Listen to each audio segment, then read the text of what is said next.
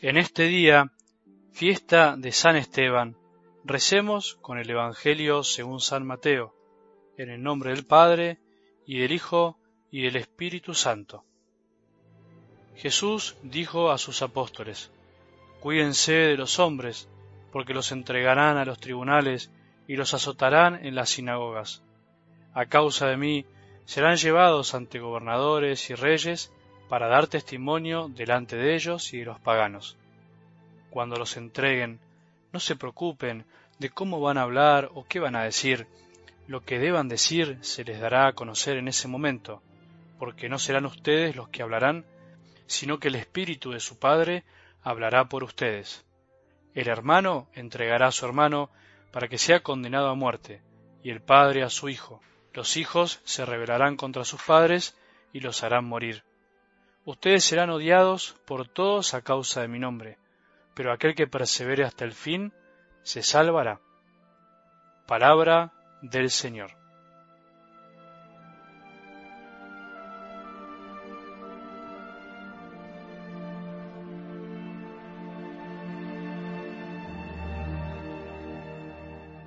No te olvides que vos también fuiste un niño. No te olvides que los que más querés también fueron alguna vez niños. No te olvides que esas personas que te cuesta querer tanto también fueron niños. Seguramente estarás todavía decantando los festejos de estos días. Pasó el 25 y con la Navidad pasaron muchas cosas.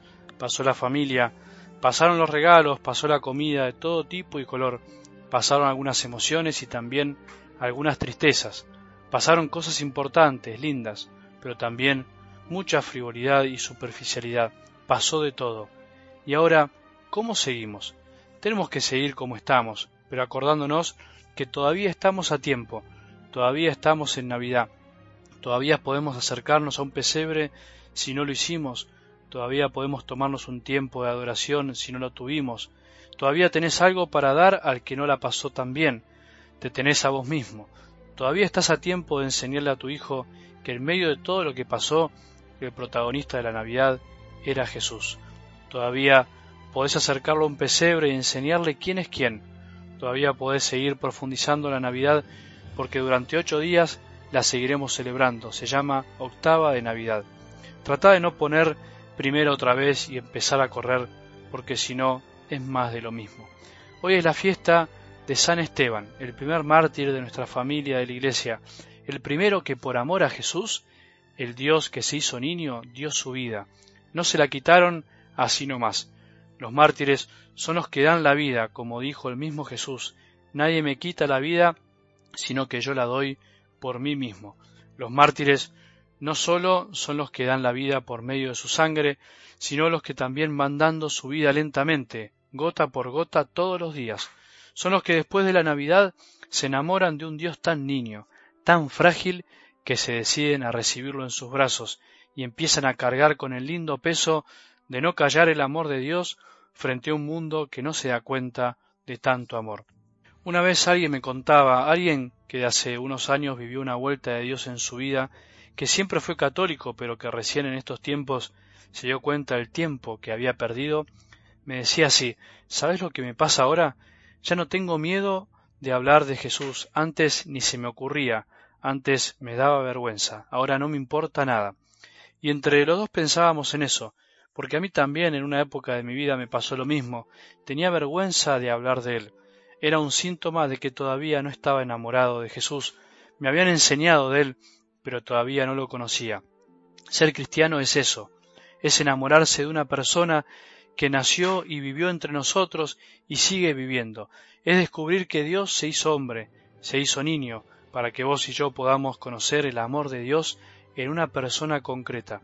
Mientras tanto, si no vivimos así nuestra fe, la fe será sólo una moral, una ética, un cumplir algunas reglas, una imposición, una cuestión social, una cuestión de familia, un sentimiento pasajero que deslumbra y se apaga, como los fuegos artificiales de ayer. Creer en este niño nos lleva a no querer callarnos nunca, aunque nos quieran callar y tapar. Ayer, mientras celebraba la misa de medianoche, pasó algo muy simbólico que describe lo que se vivió en la época de Jesús y lo que se sigue viviendo hoy. Mientras proclamamos la palabra de Dios, los fuegos artificiales no nos dejaban escuchar, el humo y el ruido querían, por decirlo así, tapar la voz de Dios. Al terminar de proclamar el Evangelio, no pude predicar, no se escuchaba nada. Hicimos silencio cinco minutos, esperamos con paciencia y los ruidos fueron de a poco apagándose. Pero eso jamás podrá pasar. El ruido del mundo, el ruido de los que todavía no perciben la voz de Dios, jamás podrá callar la palabra de Dios. Todo pasará, pero sus palabras no pasarán. Nadie podrá callar el amor de Dios, el amor de este niño, mientras quede un corazón en esta tierra que lo ame. El que se enamora de Jesús, como San Esteban, ya no se preocupa por el qué van a decir, por lo que va a decir, al contrario, vive convencido de que no se puede tener una alegría y ocultarla, no se puede decir que se cree en alguien, pero tener vergüenza de hablar de él. ¿Qué persona está enamorada de su novia, novio, de su mujer, de su marido, y la oculta o no dice nada de ella? el que no está verdaderamente enamorado. Pensemos si esta Navidad nos ayudó a enamorarnos más del niño Jesús.